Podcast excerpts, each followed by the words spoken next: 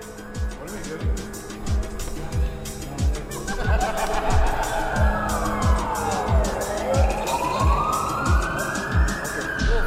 it out. A whole new generation of young people today who belong nowhere. But I prefer to be an outcast. Third culture kids where the concept of the Dukkan is the corner shop or the top shop. We are live outside. Hey, yo, what's up, people? What up, nation? It's a revolution of expression. You're tuned into the Dukkan Show. Stay tuned in. Arab digital generation is shaping their identity, their creative expression, and their future. So please give a very warm welcome. The Dukkan.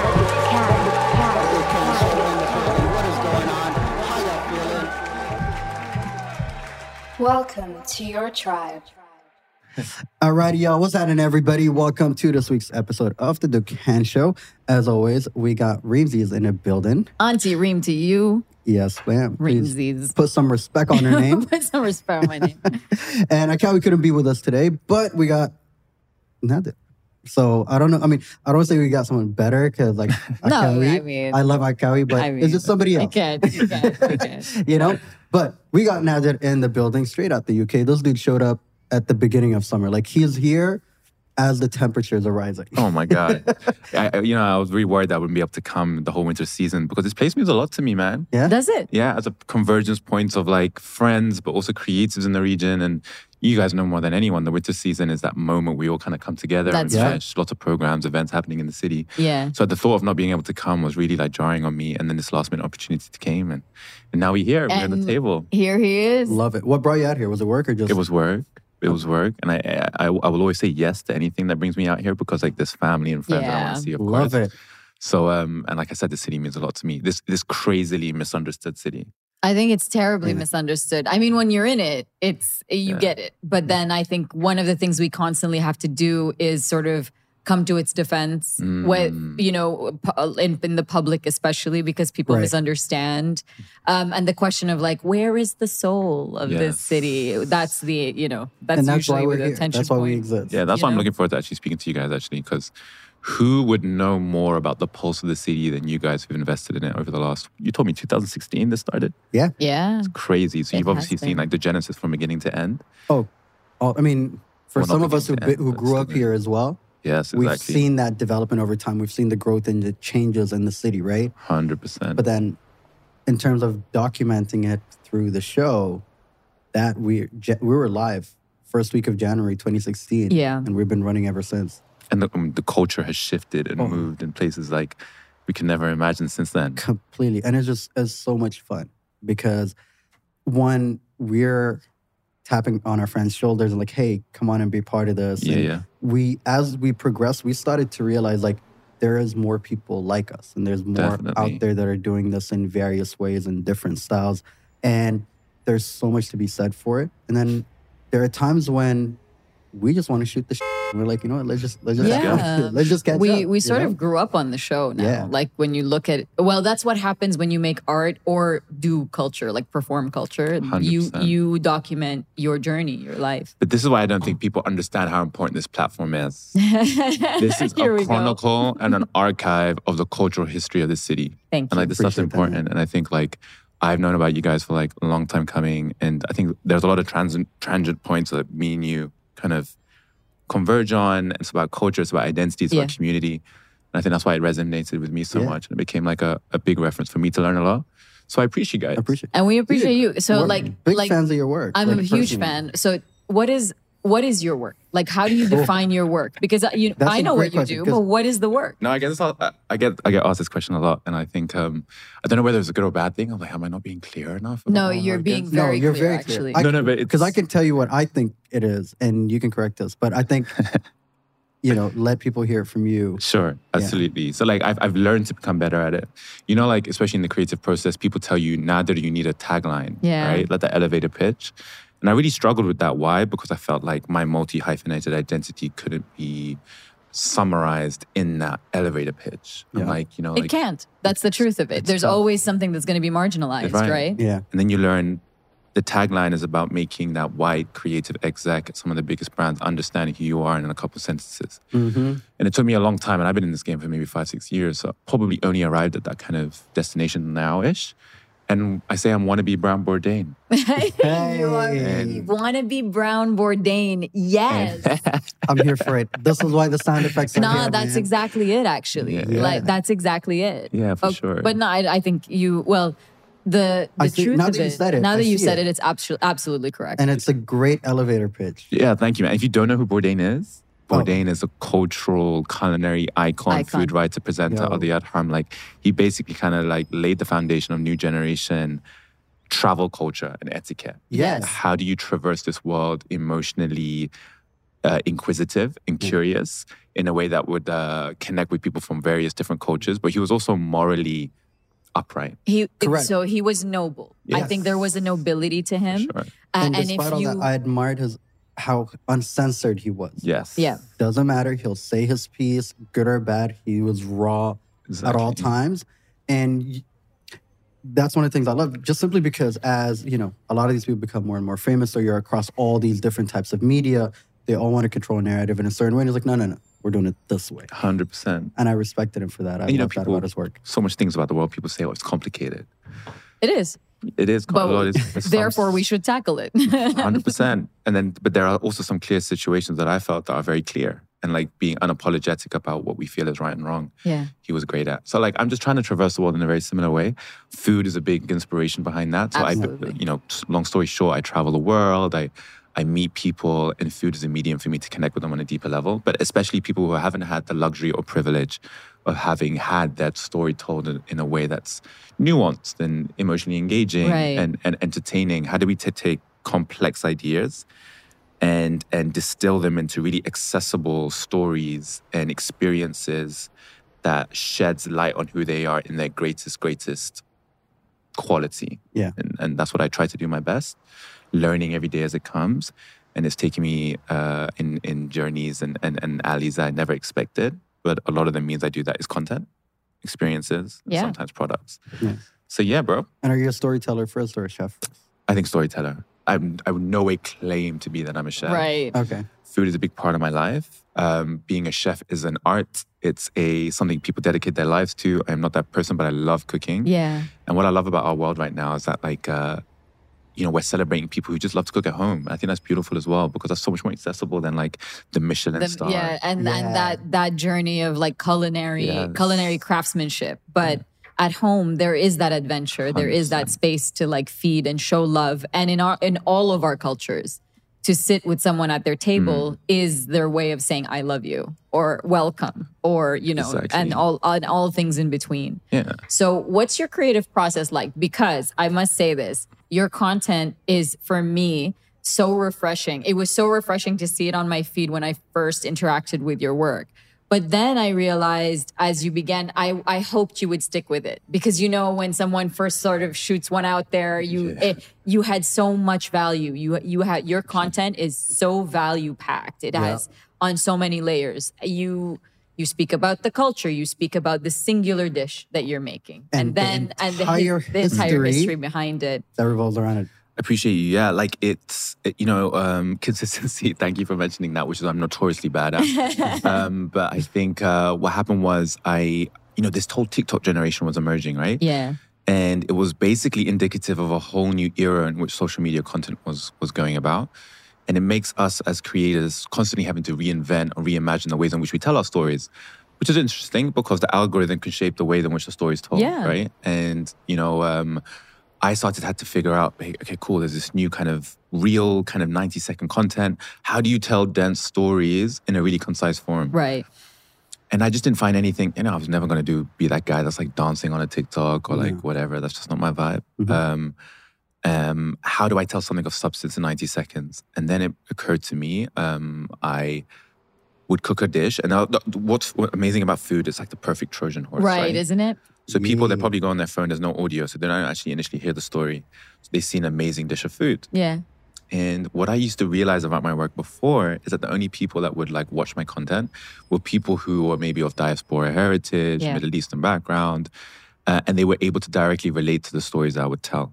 Then I started using food, and then I started to get all these white people following me. And I'm like, oh. Hello. I'm like, this is crazy. Things are changing. Yeah, and like usually if a white person was following me, it was like a marketing exec at a brand.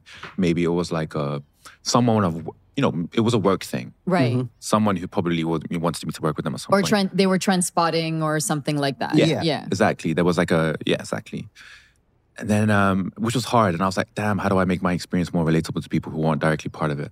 Then I started using food and I started to realize, whoa, like people who aren't directly relatable to this experience are starting to engage with my content. And food brought them in because they were like, that looks delicious. What I'm going to do is like slide a story in. Right. Mm-hmm.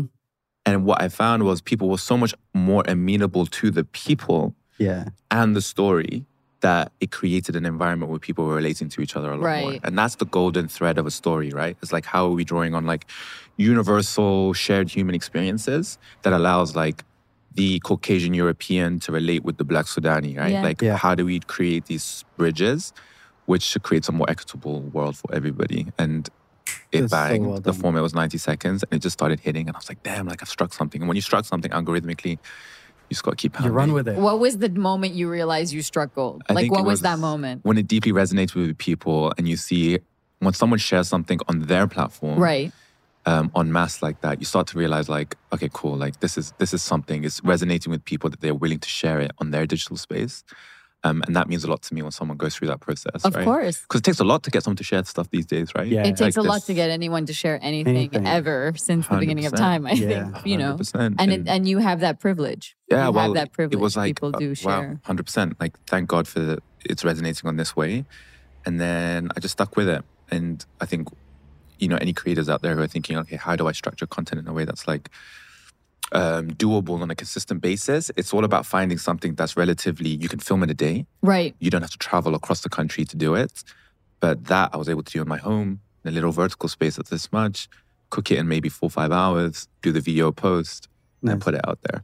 And because it was easy to do relatively, 2 days in comparison to some of the stuff I do, which is like 2 months. Right. So like, it allowed me to be consistent as much as possible. And is your background in content creation or in filmmaking how? Because the quality, by the way, are you a one-man show? Like, is this all you? Initially, like definitely in the beginning. But now, you know, alhamdulillah, luckily I'm like, got people to support me and it's got to that destination. But it also depends on the project. So some projects I'll just do as a passion project. Yeah. So there's no real support system. I'll edit it myself and I'll do everything my own. So those videos specifically, the ones, the simmering memories, the historical recipes, I began doing it myself. Yeah. But sometimes I'll do it in collaboration with like a NGO or a humanitarian organization and there is a budget to get an editor, so I'll do that. Okay, great. Or I've like made money from other brand projects and then I'll siphon that money into an editor to help me work on that so I can work on other stuff that I want to do. So it's got to that point, thankfully, but there was a point where I was doing everything. Like pre-production, post. And that's a lot. It's a lot of work. And like, I think that level, and you guys know more than anyone, that level of work is so intense. Yeah. But you do it for so long, it just becomes normal. Yeah, it does. And then you have to zoom out and you have to be like, is it sustainable? Believe, yeah. But people can't believe you're, and like, I don't think I work hard. This is what I was worried about. This imposter syndrome needs to stop. It needs to stop. But people look at your process and they're like, bro, you need to take some time. You need to like, calm down. You need to calm down. No, because the quality, it is the quality, but I think it's not, I don't know if it's, I don't think with the amount of content that we consume, it's not about the caliber of the shot. It's not that. It's about the content and the story. Exactly. It's that. Right. That's 100%. Where I think you really hit heavy. And there's so much power in the way that you structure the story. And you do, you know, the jump cuts really work. Yeah. I think they do bring the aesthetic. And the moments are like, ah. And when you have your like highs and lows in the process. I think it's human. Thank you, man. It's very honest, you know, and that's what I admired. Like, I think, I remember the first thing I ever saw was, Reem, so I got to give her credit for that. One of our friends, she sent me, I think it was the Vimto Wings video that you did, and it was just the video, the storytelling, everything about it was great. And then I sent it to Reem. I'm like, yo, this format, it's like everything about this video, the storytelling, the shots, the way it's edited, the voiceovers, the whole thing. I'm like, this is it. This guy's got it, you know? Thanks, man. And that's what I started following, and then I went back. Like and then you go through the doom scroll of like, you know, and I kind of just went through everything that you created as far as I can go back. I'm like, okay, I get it. Like, I understand this guy. 100%. And I definitely didn't invent that format. Like, for me, like, the creative process, you're taking inspiration from things that exist and you're kind of amalgamating into kind of remix, right? Like my dad used to always say, like, there's no such thing as new ideas, just old, new ways of telling old ones, right? Yeah. So like, my process is our process. And like for me, like me putting it out there, like I hope some young gun is like, okay, cool, this structure makes sense to me. Yeah. And like remixes it in a way that reinvents it and makes it relevant to a whole new generation. But like, that's the goal. You know, we're all on the same team, in my opinion. We're all trying to tell the stories of our cultures in a way that feels hard. Yeah. And like for me, if a format makes sense, I hope people adopt it and like do it within their kind of environment that makes sense to them. Yeah. But just to go back to your point, like it made me realize like a lot of people, one of the criticisms of the videos that I get is like, one is like food isn't political, which jars me a lot. Whoa. No. Whoa. Okay, but like, we'll get to that. I've got something to say about that. Yeah. But so that, what is the other criticism? The other one is that like a lot of people say that I think too deeply about issues of identity and like history, etc. And like, and I take contention to that, bro. Like, fair. I was having a conversation just literally an hour ago. I was thinking, identity and history is so important to me because I just had this mad thought the other day. I was thinking, oh my God, like, I am probably the first person on both sides of my family, maternal and paternal, who has the luxury to be doing what he needs, or doing what he wants to do, as opposed to doing what he needs to do. Absolutely. Amen. And like, bro, like that thought just like blew my mind in a sense that I think of all the ancestral sacrifice. I think about the immigration. I think about the fleeing of war. I think about what my ancestors on both sides had to do for me to arrive at where I am at right now. Yo. I'm like, damn, the least I can do is pay homage to that history. Yeah. Understand that history. Like that is the least I can do. And I take inspiration in that. And also making it, credit to you, making it digestible and easy for an average Joe Ahmed Abdullah Maryam to understand. Yeah. You know? Like that's part of disseminating the message and the knowledge. Yeah, and it is deep. Look, there's a big difference between like, you know, I had another meeting recently and someone was saying some really validating things to me, someone who I really look up to, like a mentor. And he was telling me how, look, there's a big difference between a plate of food being in front of you and you eating it and being like, what am I tasting? Tamarind, tasting cardamom, I'm tasting these interesting flavors and telling your audience that, right? Yeah. There's a big difference between that, between getting a plate of food and being like, oh, this is how it makes me feel. Right. This is how, like, and reflecting about the significance of that food. And, you know, this is a very easy thing to relay. But like there are very few people in the world who can actually reflect on what's being had in front of them in a way that is meaningful and substantial and is related to the world that we find ourselves today in. So I think more young people need to be doing that. I agree completely. Reflecting about the food that we eat, its importance, how it pertains to our histories and our legacies. And I think the world would be a better place for it. Absolutely. And so like to get to tackle the points, because I want to have difficult conversations whenever we can. Yes. Number one, food is absolutely political. Very political. And for you to think otherwise is, it's a disservice to what to the work that's being done to put food on the table. Mm-hmm. So one of the things, olive oil, right? Mm-hmm. From seed to your plate is 25 years. Like, Crazy. Think about it, right? Yeah. The thing has to grow. Yeah. So people plant olive trees with the knowledge they'll probably never, their daughters will taste it, right? It won't be in their lifetime. So for me, when I sit and think about the olive tree, the olive branch, the olive grove, and how political that is. Mm-hmm. No, we have to tackle that. Mm-hmm. And we have to be respectful about it. Mm-hmm. And when you do it in the manner that you do, the Brown Bourdain way, I think that it has to be palatable, right? Figuratively and proverbially and literally, right? It has to be palatable. That's the creativity. Yeah. That's where the creativity comes in. 100%. And that's the onus is on you. The onus is on us to actually make that accessible. And the one thing, our history is housed in the food. Oh man. It is. You know, so much of Iraq is lost. But in Masgouf, I can tell you where I'm from. So like now we can play, you know.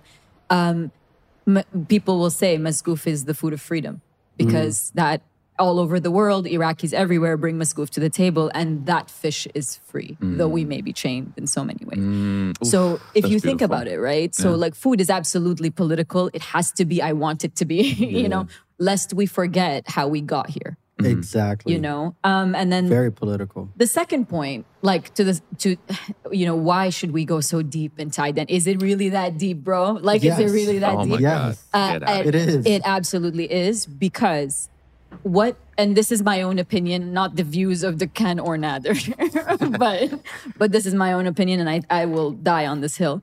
If we want to numb ourselves, that Novocaine that you decide to take if you don't want to tackle your identity, whether you like it or not, your body keeps score, your spirit keeps score, and it will come out at some point in some strange tension. You might call it a midlife crisis. You might call it anxiety or depression or whatever. Know thyself. Mm-hmm. To know thyself, we have to tackle our identity as diaspora, as men, mm-hmm. as women, as trans people, as anything, right? Right. But more importantly, who are you? Mm-hmm. What are you made of? Mm-hmm. Yeah. Like what you know, like who are we? So if you don't want to have that conversation and you want to have hummus, all right, cool. But one day it will rise. It rises to the surface 100%. And you will have to tackle it in your own way. Yeah. The great thing is we now have tools. They are blunt, they are inadequate, but we have more tools than we had before. To not look at our identity is a tragic shame. Oh, for sure. Because the adventure, Dukkan was an exploration of our identity. Mm. And the adventure that we've been on, because we decided to come to the table every day, every week, has been remarkable. Yeah. And that adventure internal is identity politics, mm-hmm. right? And DJ Khaled says it. They don't want you. They don't want you. They don't want you to win. So if you don't, drop a wisdom bomb. Wisdom bomb. Yeah. And then that guy quotes with DJ Khaled. Yeah. As if he's some sheikh or something. No, exactly. Wow. And the great DJ Khaled says no. And I thought about that, and I'm like, no, actually, they don't. If we don't talk about it, they don't want us to talk about it. If we don't talk about it, we lose more of ourselves than anyone else, right? Yeah, 100%. And if you think like, you know, just to get even more hip, I love that. I love that language as well, man. It makes sense to me. Like, you are what you eat. And like, to get even more hippie about it, if you think as food as a life force, right? Yes. As one of the core necessities of human existence, then you are literally what you eat. It reminded me of the story of this Vietnamese farmer that I met in LA during this filming that we were doing around alternative cultures of California. And she was telling me during the Vietnamese War, when her mother fled, she just left with a hemp bag of seeds. Yes. Oh, there it is. Right? See, there it is, right? There it is. And there like, it is. And like, what does it symbolize and represent? It was like, these are things that were grown and fertilized on their homeland. Yeah.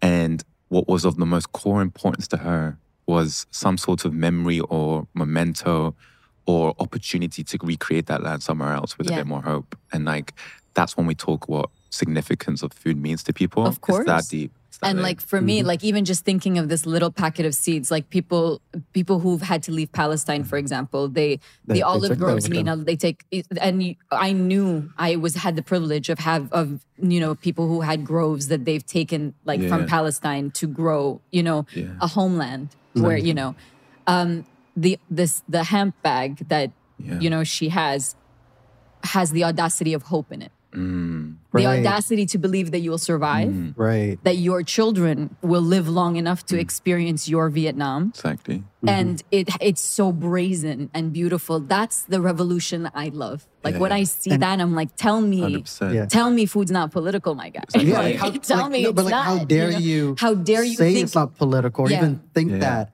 Yeah. When you see and hear stories like that around the world, because it says. It expresses so much in that one simple plate of food. And it doesn't have to be complicated food. It could be the simplest thing. But like, there's so much that is being told in that experience. And this is what's amazing about the work that you do, is because you're walking people through not just this is what it is and this is how it's done and how it's made, but here's the colonial history. Yeah, let me tell you what happened. Which we need to know. And let me tell you where the issues were. And like that.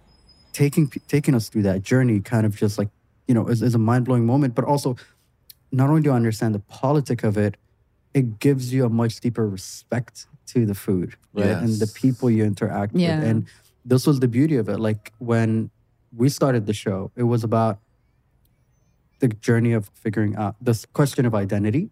And I think as brown and black people and third culture kids, like that's a piece that we always trying to navigate through and figure out. And, you know, I've been through all kinds of journeys with my Sudanese identity and issues within that. And we're politicized. Mm. The day you're born, you are politicized, whether you like it or not. So now you either choose to navigate it or pretend it doesn't exist. That becomes your choice.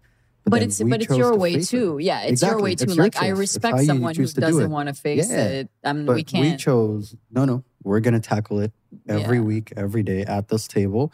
And we're going to do it in the most peaceful way because as we say in Dukkan, is like, we're here to export our culture to the world. I'm here to tell the world about who we are and prove that people like us do exist. Right, yeah. Right. You know? But I totally understand that. Like, and thanks for sharing. That's beautiful because it reminded me of like, you know what's interesting about our parallel experiences is that I grew up in the West, in London, being a minority, multicultural Muslim boy in London. And you guys grew up in Dubai, which is, of course, again, Dubai has its own unique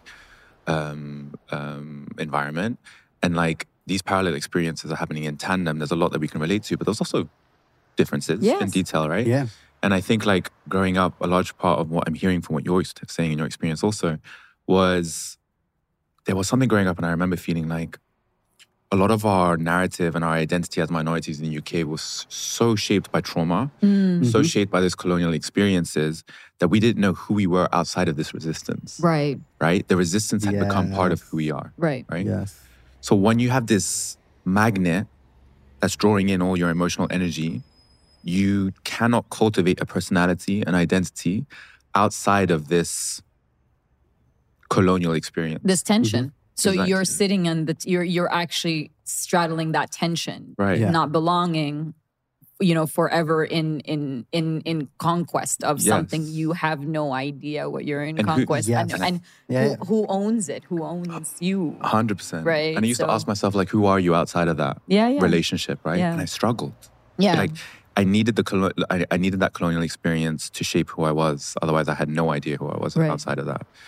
And a large part of what I need for my identity today is to understand my cultures in a way that is celebrating their excellence, their marvel, the way that they really emotionally move me, my filial relationships.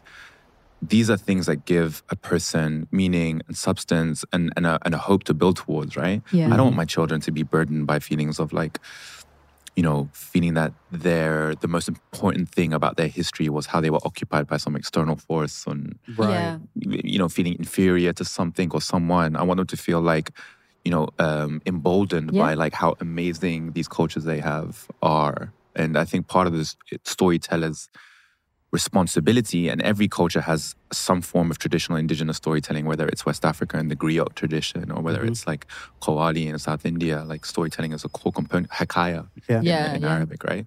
Like the storyteller's role is to embolden a generation of people to feel proud and to feel like they come from something of depth and substance, because that will give them the strength to persevere despite whatever obstacles or challenges they have in the future. And like, we are the storytellers of now, right? Yeah. Yeah. And like content creation might sound like a very narcissistic space, and it is, don't get me wrong. Oh my God. Yeah, like, I was going to say like, it is. It's full of prank videos and full of like stuff, which we also like, which is not to throw shade to it. It has a space. But like my challenge today that I'm dealing with myself, and I accept that I have narcissistic qualities as well. We all do. It's part of the human experience. How do I leverage that need for me to be, my work to be validated and to be seen by others into things of meaning is this kind of storytelling. I was like, if I want to be known for anything, then I want to be known for inspiring a generation of people to feel proud about who they are. Yeah. And like, that is what I feel is the responsibility of the storyteller today, culturally, and the role that they play in making us people who are living outside of our countries of heritage as diaspora to feel rooted in a sense of who we are, but not like a weight. Like, no. Yeah. People are like, oh, you talk about identity or stuff. I'm like, I don't talk about identity because like, I'm trying to live in Yemen back in like X year.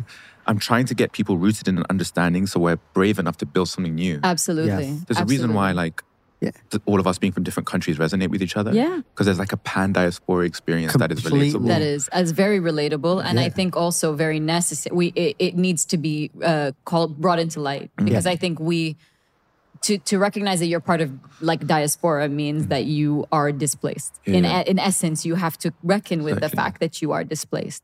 And so, for the listeners who don't know, is your background Yemeni?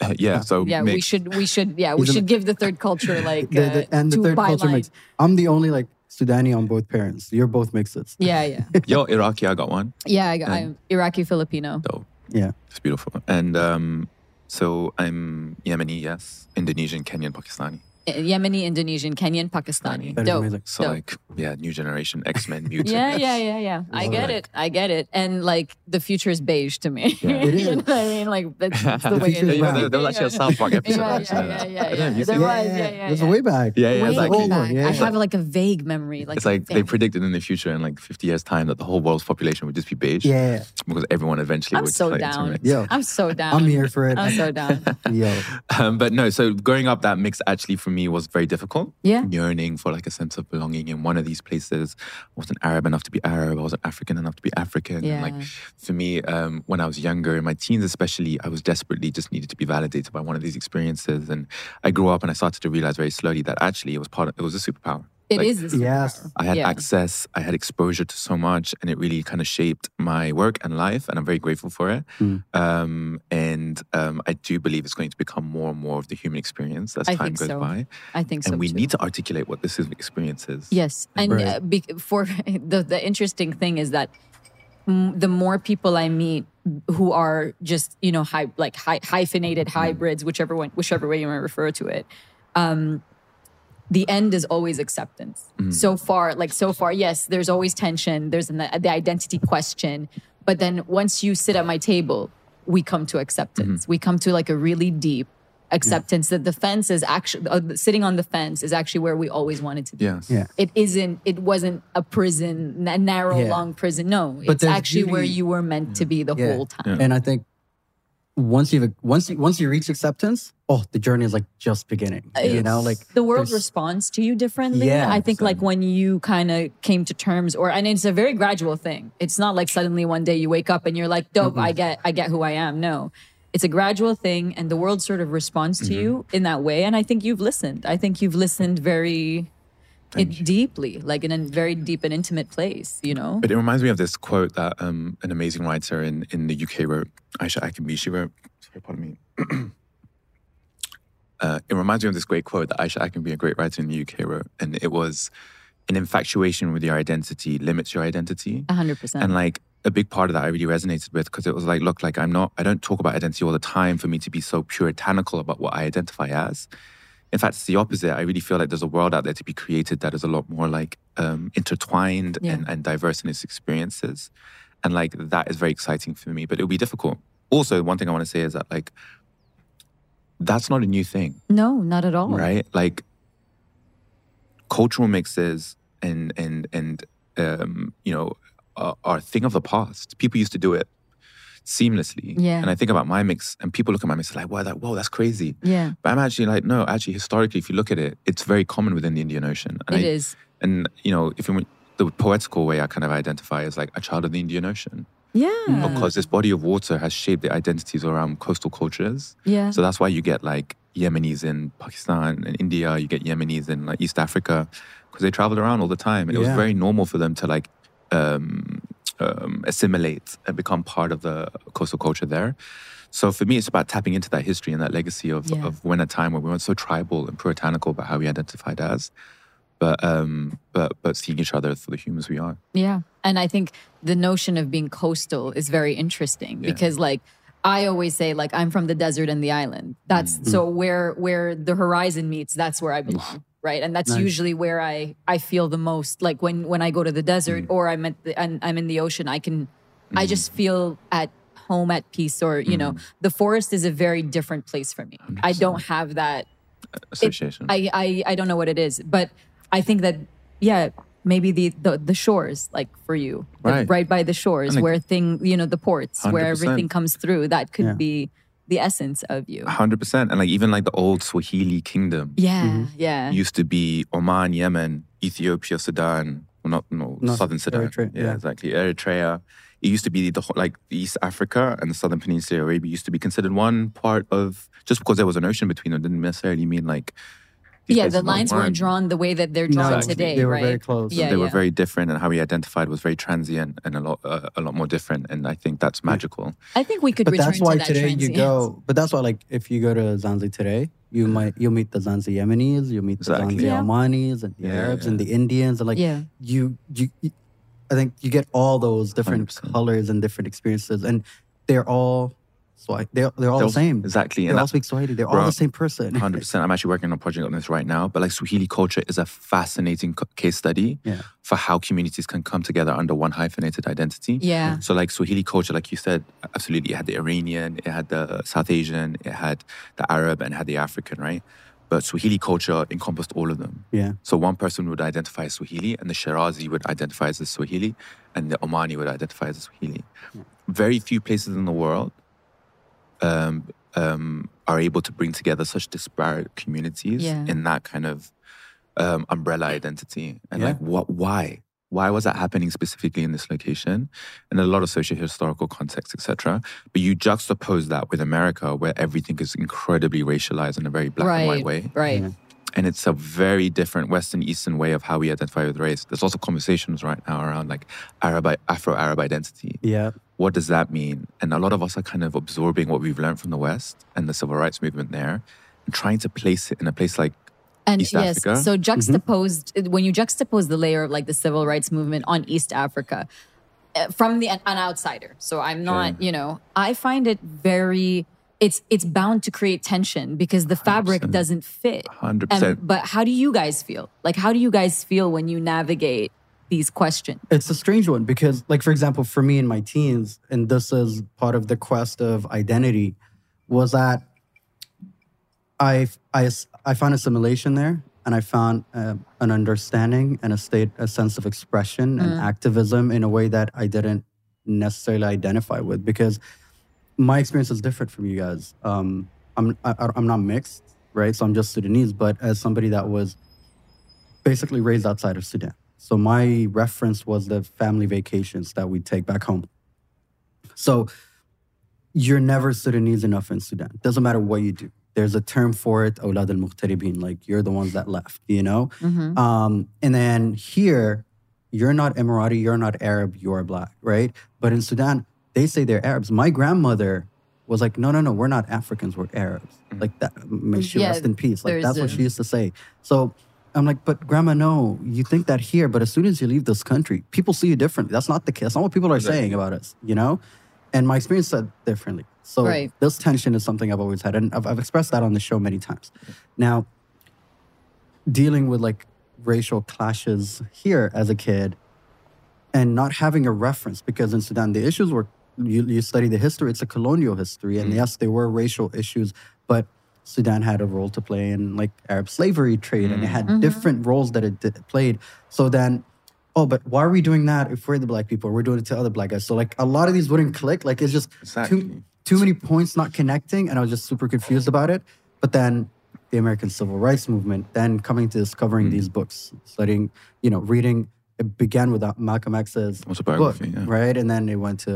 your Martin Luther King's. And then one of the best books I ever read was Jamal Joseph. And that opened my eyes to the Black Panther movement and the history of the Black Panther. And then... So just as a question, sorry to interrupt because I think that some of the people listening may not necessarily understand, you know, all of the references. What are the pillars of the conversation? What is the tension right now? What is the Afro-Arab tension? That modern day tension? The modern day tension is a rejection from the Arab world. Like, you're not Arab, but then... From the Arab world? Yeah. Like, so the Arab world says that you're not Arab. No, like you're an Afro-Arab in the sense of, you speak Arabic, but you're not Arab. You're still Black. You're still African. You and the rest of the African continent, you're all colored or painted in the same brush. So your Blackness excludes you or your Africanness excludes you from being Arab. Completely, okay, and then on the other side? And then on the other side, in Sudan, no. We are Arabs, but that's the post-colonial issues that Sudan has dealt with, right? So that tension in itself is a big issue of the identity. So then reading all these books suddenly now became like young Black activists grew a fro in high school and like it was a whole situation, right? And that became part of my expression because now I'm starting to see the racial layers because I was always exposed to it. And as a kid, everybody feels the same. But then once you start seeing these racial layers or once you get put in a position where you have to face it at a very young age in a way that an average person would not face it, you start to see the things differently. Absolutely. And like such an important conversation to have. And I think like what I'm learning, hearing through your experience or the question I'm asking myself is like, these are two different paradigms of how we approach race entirely differently, right? Like the West deals with it because of its historical, socio-political context specifically in its way. And like the Middle East has its own way. But like, what's weird to me is that Black and Arab aren't two opposite ends of the spectrum. Correct. That's what I was trying to get to. It's not supposed to be. They're two different misnomers, you know? Right? Yeah. Like, and Black as a construct of whiteness, right? So like, really, my dad always used to say he was only considered Black when he left Africa, right? So if we accept Blackness as a creation of whiteness, then how does it apply in context that Blackness was really, never really considered a thing or wasn't called that specifically? And when you think about Arabness, I also think about like, you know, people who might be perceived as Black within Arab nations such as Saudi Arabia and Yemen, where you have like old families that have like original ancestries within like even Nigeria and, like, and African Peninsula. But they're part of the Arab fabric. Experience. Yeah, they're part of the Arab world. Exactly. Period. And then, what does it mean to be Arab in that context? And what does Arab actually mean? Well, what does it mean to be Arab is the question of my life. Yeah. Like. It's such a, but I find solace in it being like such a broad concept that like it encompasses so many experiences and sorry. No, completely. It does because this is, so Safia Al-Helo is a, she's a Sudanese poet based, Sudanese American poet in New York. And she actually wrote an interesting piece on this from her research. And she used a term which was a new term for me that I've never heard before. Arabophone. So she calls Sudanese people Arabophone, which means that you speak the language, you understand it, but that doesn't make you an Arab. You're still Black and African. And I've never heard this term before, Arabophone. Like, you know, like Anglophone? Like, correct. Like Anglophone. Like, kind of like Anglophone, right? I'm interested. So, I clearly don't know enough. So she's differentiating between the ethnicity of an Arab and someone who linguistically can speak Arab. Correct. For me growing up, I always understood them as, to be Arab meant that you spoke the language of Arabic. That's what I also understood as Arab, right? So, like, go ahead. For me, like I would take a challenge with that because I would say that it's a weird racialized way of viewing like what an Arab is, right? For me, like I mean, my whole identity as an Arab is predicated on the fact that it was a community of people of different ethnic DNA, right? Brought together under the umbrella of Arabness. And that's what was really inspiring for me as a youngster, that you can be Sudani on one end and you can be like Assyrian with blue eyes and like super fair skin. On the other end. And still considered as an Arab person. Yeah. And like, I feel like I need to have that for my sense of positive association with Arabness, because that's what really I found inspiring growing up in the West was like, the way that we identify in the West is entirely different, right?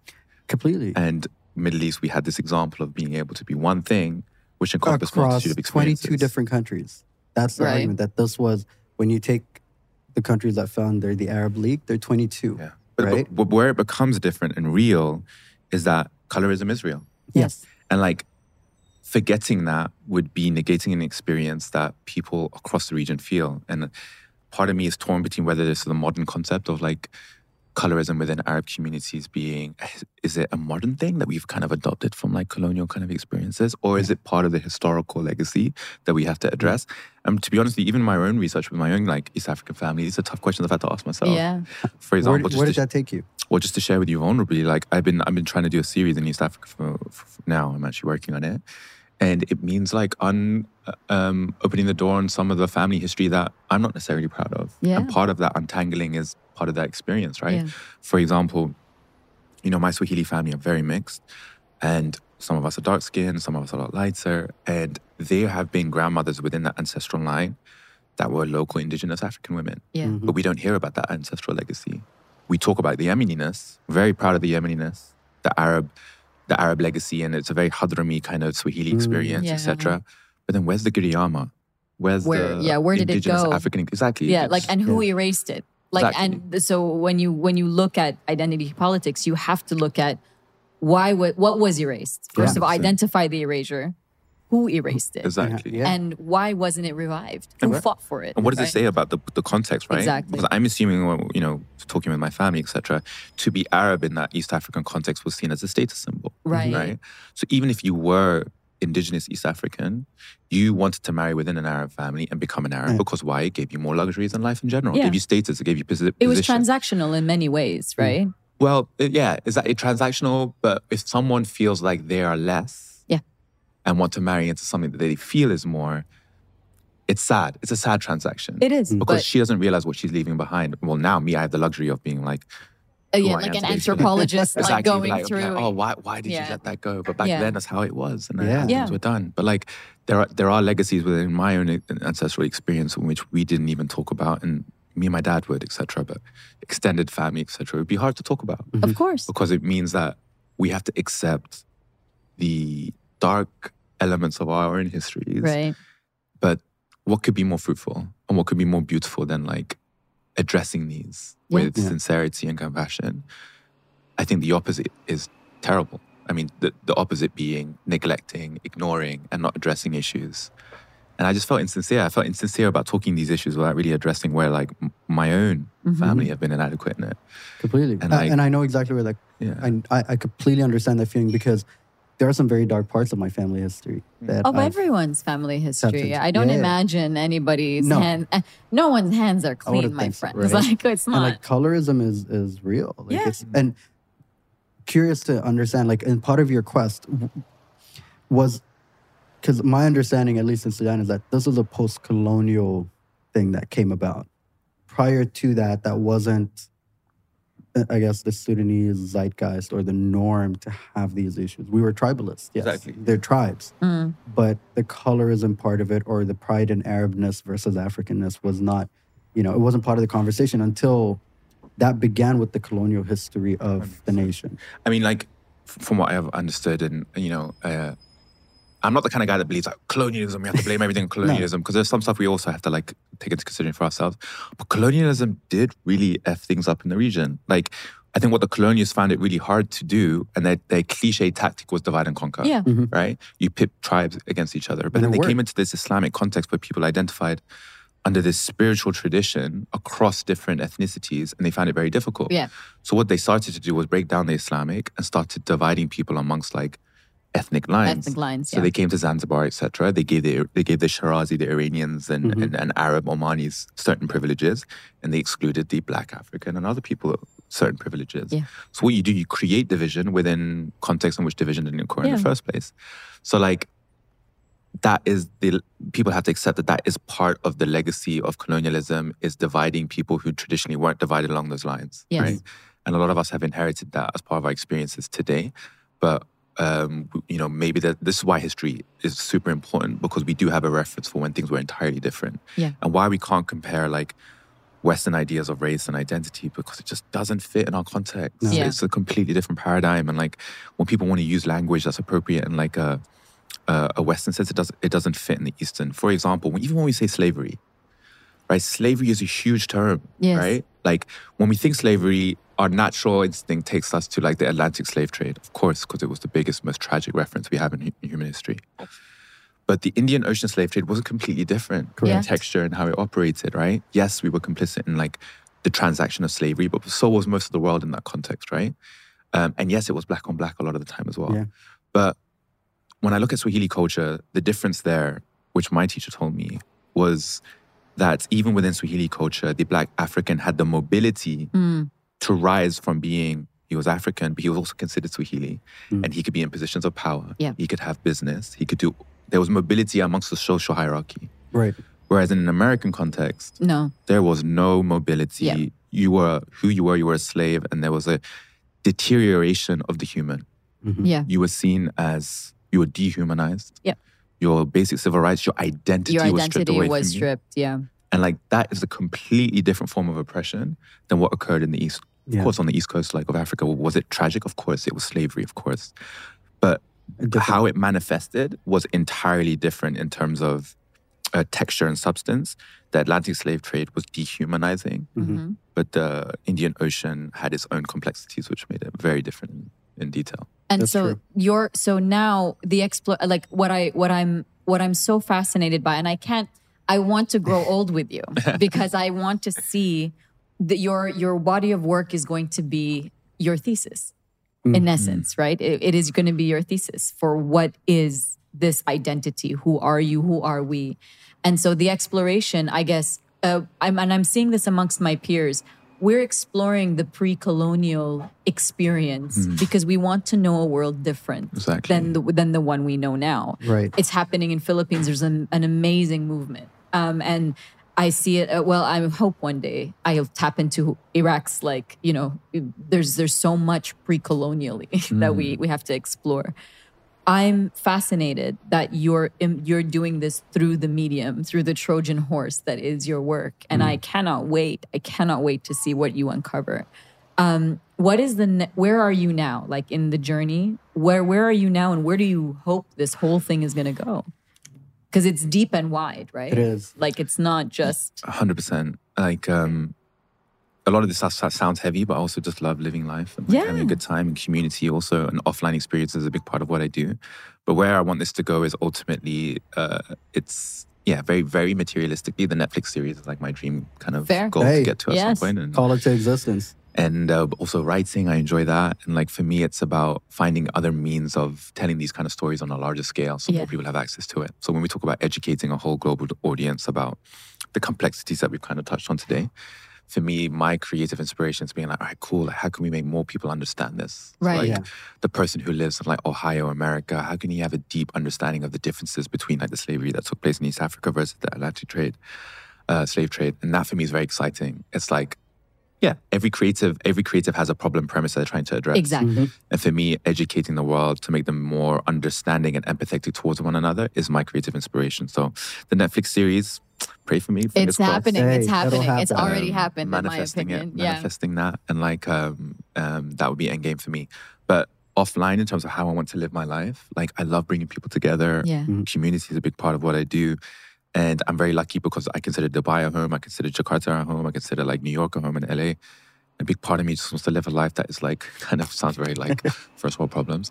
But a large part of my life is like traveling between these places, cultivating a sense of community and like togetherness, and just building a world that like full of people that I want to be around and grow old with. And like whatever those experiences looks like, it might be food related, it might be experience. But I love doing those. And those are really special. Yeah, like, I get that. We've forgotten how to be offline with one another these days, right? Well, the great thing is we haven't, but I think people have. And we should revive that. Yeah. Being offline is not only critical to our existence, but if you want to live a long life, it is the tenet of longevity. It's a tenet of longevity to have like real human deep connections. That's part of living a wonderful and long life. And also last but not least, like a family at some point. Yeah, of course. And like that's real. Yeah. I think we get so lost in the hustle. But like the greatest project I'll ever work on is my family. Yeah. And like I'm really excited about that prospect as well. And like if anything, it can only inform and elevate my work. Of course. And I think coming from a really strong family that is a source of inspiration for me, I get excited about what that future might hold for me as well. And like I feel like we should talk about more of that stuff because life isn't just hustle, work, and like what we're going to be doing, but it's also about the bedrock of community is family. And if our work is like celebrating community, then we should be celebrating family as well and like creation of that. So big aspiration. I love it. Speaking of family and food and all these good stuff. Here we go. Community. Alrighty, Reems, we're ready with the Shataf Report. But before we get into it. The Shataf Report? Question mark. God's work. I love it. This is it. Did I just hear Shataf Report? You did, sir. Explain. Is it self-explanatory? I mean. It is a it is an officially it's a new tradition of the Dukkan Show. Thanks to Reem and her service for the public. God's work. It's cleaning up other people's shit. At all times. So pretty much what we do is that Reem experiences different toilets around the world. What a great job. I love that for you. Investigative journalism. My career. We are here talking about, girl, you should be like...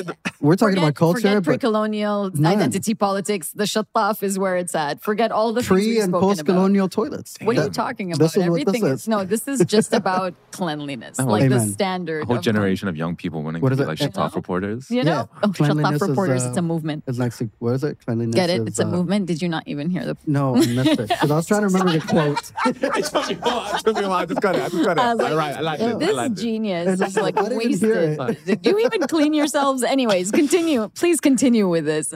All right, Reem. So how do you judge? How do you judge your shatafs and their toilets? The criteria is, number one, the shataf must exist and its construction must be fabulous. Mm. If you're one of them plastic ones that's like got the silver sparkles when it's when I use it because it's flaking, no. Oof, lime scale. You like and lime scale? No. The second one is pressure. If there is no pressure, you are not clean. Yes, ma'am. If there is no pressure, you are not clean. But some of them got the really high pressure, and then you're being assaulted, and that is there's nothing I can do to help you. So we're trying to find that middle ground between like not being clean and being assaulted. That middle ground, that's where I'm at. We all? That's where I'm at. That's where I live. Number three is the water temperature. I like a body temperature, but some people like it cold. It's hard to find a cold shataf in Dubai in the summer. I tell you that much. But if you find one, and if you find one, you. DM me. Let me know. Auntie Reem on Instagram. And then finally, the ambiance, the experience, and the toilet paper. We have yet to find 3-ply in this city. If you love your customers, you would pay the extra for the 3-ply. People will come. We know. I'll bring them there. Anyways. We're ready? Hit it. It's the Shataf. Damn. I know. I was with Arva, Frying Pine Adventures, and we went to Kuya, ladies and gentlemen. Kuya is the modern Filipino eatery. They are putting Filipino food forward in the city. And if you go to the washroom... Shout out to Chef JP. Yeah, Chef JP, foremost. You know what you're doing. And here's the thing, speaking of it, on the menu, a lot of the food is Filipino food, truthfully. Not, anyways, well, I would love to take you on a Filipino food tour. We're going to do that. And then when you go into the washroom, you're going to see protruding gray tile. Everything is gray. There's plants. There's bamboo. It's a vibe. It's so cool. No. But it's right across from the kitchen. So it's like a back alley. And then you're in Narnia, right? Okay, so the bathroom is Narnia. Okay. And then... I don't know. I feel like I wanted spa music. And this is the only gray throne that I've seen in the city. I have not seen another gray throne. It's like gray. It's really nice. And then there's a black shataf. It's metal. Ooh, fancy. Wow. It is. And it's got structure. It's got weight. It's weighty. Got budget. Premium. They put it where it counts is the point. And then water pressure. The water pressure is fantastic. It is fantastic. You are clean. They cared. Don't turn the knob yourself, by the way. You should enter. Don't touch the knob. You should enter and it should clean you. That's how I feel about my life in general. Not getting assaulted. Clean. Yeah. All right? Clean on all counts. I've never wanted to shit in a restaurant. This is it, right? I know. Again, this is the work. This is the work, And then where are we? Oh, yes, the water temperature. A little bit cold. Some people like that. It's hard to find a cold shataf in Dubai. But what I do like about it is that, and some places you can't, I think you can adjust it a little bit, the temperature. I'm not sure, but I felt like it adjusted. Let's not get too hopeful. Exactly. Don't, I know. Maybe I'm raising people's hopes. And finally, we have 2-ply toilet paper. The ambiance is amazing. So on the point of 2-ply toilet paper, I dock a point. But otherwise, it's a 4-star from Auntie Reem. Yes. Big claim. I would love to do a Filipino kind of food experience at Kuya. So let's figure it out. If anybody wants to come, just DM us and we'll figure out a night. Everything there, the details are culturally correct. It's beautiful. Man. It's beautiful. If it's got your stamp of approval, it must be dope. Yeah, it's dope. It is really dope. It says a lot. Yeah. Because I don't think Filipino food is represented well. Yes, and exactly. I think this is the place. Worldwide. Sudanese food, you feel? Yeah. By the way, most of the Sudanese restaurants out here are like little spaces for bachelors that are away from family, away from home, live alone, and want a taste of home. Is it because Sudanese food doesn't translate well into a culinary experience? Is it Indonesian food is like that? I think it either... honestly, I don't know the answer to that. In one way, I feel like there are certain things that will translate well, and I've been toying with the idea of actually getting into an F&B space specifically for single item menu. But a lot of the food... To your point, it just doesn't necessarily translate well to a culinary experience. Home food. I thought that about Filipino food until I went to Kuya. So I'd love let's go together. So that's why I feel like it can be done. It's just waiting for the right chef to unlock that. Exactly. Yeah. And you have to decide that this is the movement you're going to be spearheading because you have to have people on board to believe in the culinary ethos, which is not necessarily, it's home food elevated. Yeah, it's a vibe. Completely. So on that note, Kuya, it's where it's at. And that's the Shataf Report. Yes, ma'am. Kuya, that's the shit. Yeah. Nadir, man, thank you so much for being with us. Thanks for having me. Oh, man, so it's been a pleasure. So happy when this happened. Like, yeah, we almost solved the world. Right? Like, one would hope. I'm looking forward to growing old with you. Yeah, so I appreciate you. So thank you for your work, guys. I appreciate it. Thanks for having me. Thank you, man. And honestly, look, anytime you're in town, the studio's ready. We're ready. Let's just do it. And we can do it. Off the mic stuff, we'll go eat together. Yeah, bro. Things together. Oh, you're stuck with me now. Let's make it happen. Thank God. Yeah. Alrighty, y'all. Thank you for tuning in to this week's episode of The Can Show. We'll see you next week. Thanks. Bye.